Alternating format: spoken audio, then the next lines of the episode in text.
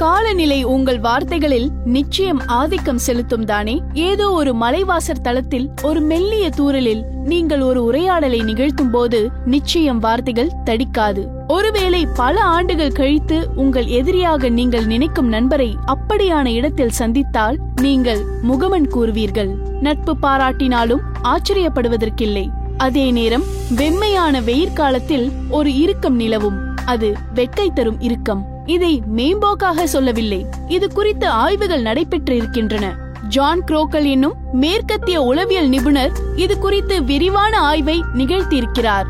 சரி நாம் விஷயத்திற்கு வருவோம். சரியாக பதினேழு ஆண்டுகள் கழித்து ஜெயலலிதாவும் கருணாநிதியும் ஒரு வெயிற்காலத்தில் நேருக்கு நேர் சந்தித்துக் கொண்டதால் தானோ என்னவோ அங்கே இறுக்கம் நிலவியது. அவர்கள் முகமன் கூறிக்கொள்ளவில்லை. ஆம் திமுக ஆட்சி பொறுப்பேற்று சரியாக பனிரெண்டு நாட்கள் ஆகியிருக்கும். காங்கிரஸ் உறுப்பினர் பீட்டர் அல்போன்ஸ் கடந்த அதிமுக அரசு மத்திய அரசை சரியாக பயன்படுத்திக் கொள்ளவில்லை. மத்திய அரசு தமிழகத்தில் கடல் நீரை குடிநீராக்கும் திட்டத்திற்கு ஆயிரம் கோடி ஒதுக்கி இருந்தது ஆனால் தமிழக அரசு இந்த திட்டம் குறித்த அறிக்கையை அனுப்பவில்லை என்று தன் உரையை தொடங்கினார். இந்த உரைக்கு அவையில் இருந்த அதிமுக சட்டமன்ற உறுப்பினர்களும் கடுமையான ஆட்சேபம் தெரிவித்து கோஷம் எழுப்பினர். ஒரு சட்டமன்ற உறுப்பினர் மைக்கை தூக்கி காங்கிரஸ் உறுப்பினர்கள் மீது எறிந்தார். அப்போது அதிமுக சட்டமன்ற உறுப்பினராக இருந்த சேகர் பாபு கோபமாக முதல்வர் கருணாநிதியை நோக்கி சென்றார். சட்டமன்றமே அல்லோலப்பட்டது. ஐம்பத்தி ஒன்பது அதிமுக உறுப்பினர்களும் இடைநீக்கம் செய்யப்பட்டனர். ஜெயலலிதா வெகுண்டெழுந்தார். அன்று மாலையை பத்திரிகையாளர்களை சந்தித்த ஜெயலலிதா இது அநீதி நான் சட்டமன்றம் செல்ல போகிறேன் என்று அறிவித்தார். அவையில் இருந்த அதிமுக உறுப்பினர்கள் அனைவரும் இடைநீக்கம் செய்யப்பட்ட நிலையில் ஜெயலலிதா மட்டும் தனியாக இரண்டாயிரத்தி ஆறாம் ஆண்டு மே மாதம் இருபத்தி ஏழாம் நாள் சனிக்கிழமை அன்று சட்டமன்றம் சென்றார். தனி ஒருவர் முப்பது நிமிட உரை. சரியாக காலை ஒன்பது மணி இருபத்தி எட்டு நிமிடத்திற்கு அதிமுக சட்டமன்ற உறுப்பினர்கள் புடைசூழ சட்டமன்ற வளாகத்திற்குள் நுழைந்த ஜெயலலிதா தனியாக அவைக்குள் சென்றார். வளாகத்தில் பரபரப்பு தொற்றிக் கொண்டது. சட்டமன்ற உறுப்பினர்கள் உண்மையில் இத்தகைய சூழலை எதிர்பார்க்கவில்லை. கடைசியாக ஜெயலலிதா கருணாநிதி என இருவரும் அவையில் இருந்தது மார்ச் இருபத்தி ஐந்தாம் தேதி ஆயிரத்தி தொள்ளாயிரத்தி எண்பத்தி ஒன்பதாம் ஆண்டு. அன்று நிகழ்ந்த பட்ஜெட் கூட்டத்தொடர் நிகழ்வில்தான் கருணாநிதி கையிலிருந்து பட்ஜெட் உரை பிடுங்கப்பட்டு கிழிக்கப்பட்டது. ஜெயலலிதா தான் தாக்கப்பட்டதாக கூறி அவையிலிருந்து வெளியேறினார். அதன் பின் ஜெயலலிதா முதல்வராக இருந்தபோது கருணாநிதி அவைக்கு வரவில்லை. பின் கருணாநிதி முதல்வராக இருந்தபோது ஜெயலலிதாவும் அவைக்கு வரவில்லை. இது நடந்து பதினேழு ஆண்டுகளுக்கு பின் ஜெயலலிதாவும் கருணாநிதியும் அவையில். ஜெயலலிதா அவையில் நுழைந்த சிறிது நேரத்தில் கருணாநிதி வந்தார். அனைத்து உறுப்பினர்களும் எழ ஜெயலலிதா தன் இருக்கையிலேயே அமர்ந்திருந்தார். பிற அதிமுக உறுப்பினர்கள் இடைநீக்கம் செய்யப்பட்டதால் ஜெயலலிதா இருக்கைக்கு பின் இருந்த இருக்கைகள் காலியாக இருந்தன. சபாநாயகர் ஆவடையப்பனிடம் தொண்ணூத்தி ஐந்து நிமிடங்கள் பேச அனுமதி கேட்டார் ஜெயலலிதா. முப்பது நிமிடங்கள் வழங்கப்பட்டது. புள்ளி விவர தகவல்களுடன் உரையை தொடங்கினார் ஜெயலலிதா. புள்ளி விவரங்கள் மட்டுமில்லை அதனுடன் திமுகவை கோபப்படுத்தும் மைனாரிட்டி அரசு என்ற பதமும் இருந்தது. இந்த வார்த்தையை தன் உரையின் போது அழுத்தி கூறினார்.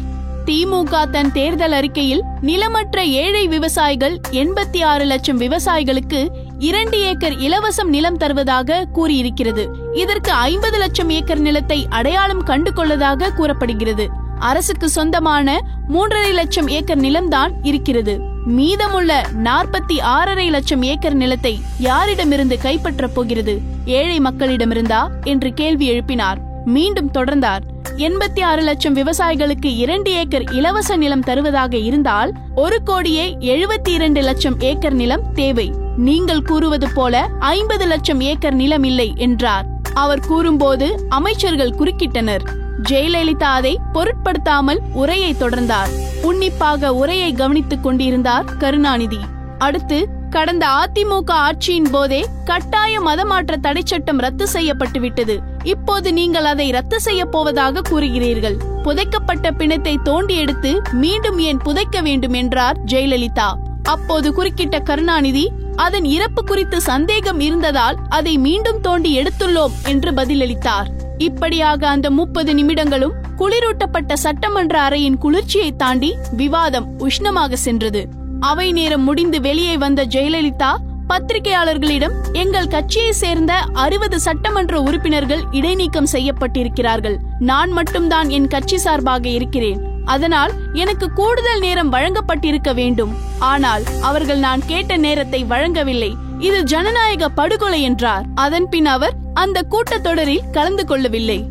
மனக்கசப்பை கொண்டு வந்த கருத்து கணிப்பு. திமுக ஆட்சி பொறுப்பேற்ற சில மாதங்களில் அவர்கள் வாக்குறுதி கொடுத்தது போல தொலைக்காட்சி பெட்டிகளை விநியோகிக்க தொடங்கினர். பொறுப்பேற்ற அன்றே கிலோ இரண்டு ரூபாய் அரிசி திட்டத்திற்கு கையொப்பமிட்டிருந்தார் கருணாநிதி. எல்லாம் சுமூகமாக போய்க் கொண்டிருந்தது அந்த கருத்து கணிப்பு வரும் வரை. கருணாநிதி குடும்பத்திற்கு சொந்தமான தினகர நாளிதழில் கருணாநிதிக்கு அடுத்து திமுகவின் தலைமை பொறுப்பை யார் ஏற்க வேண்டும் என்று விரும்புகிறீர்கள் என்ற தோணியில் ஒரு கருத்து கணிப்பு நடத்தப்பட்டது. இதில் எழுபது சதவீதம் பேர் மு க ஸ்டாலினுக்கும் இரண்டு சதவீதம் பேர் அழகிரிக்கும் ஆதரவாக வாக்களித்திருப்பதாக முடிவுகள் வெளியிடப்பட்டது. அழகிரி ஆதரவாளர்கள் கொதித்தெழுந்தார்கள். மதுரையில் தினகரன் அலுவலகம் மே ஒன்பதாம் தேதி தாக்கப்பட்டது.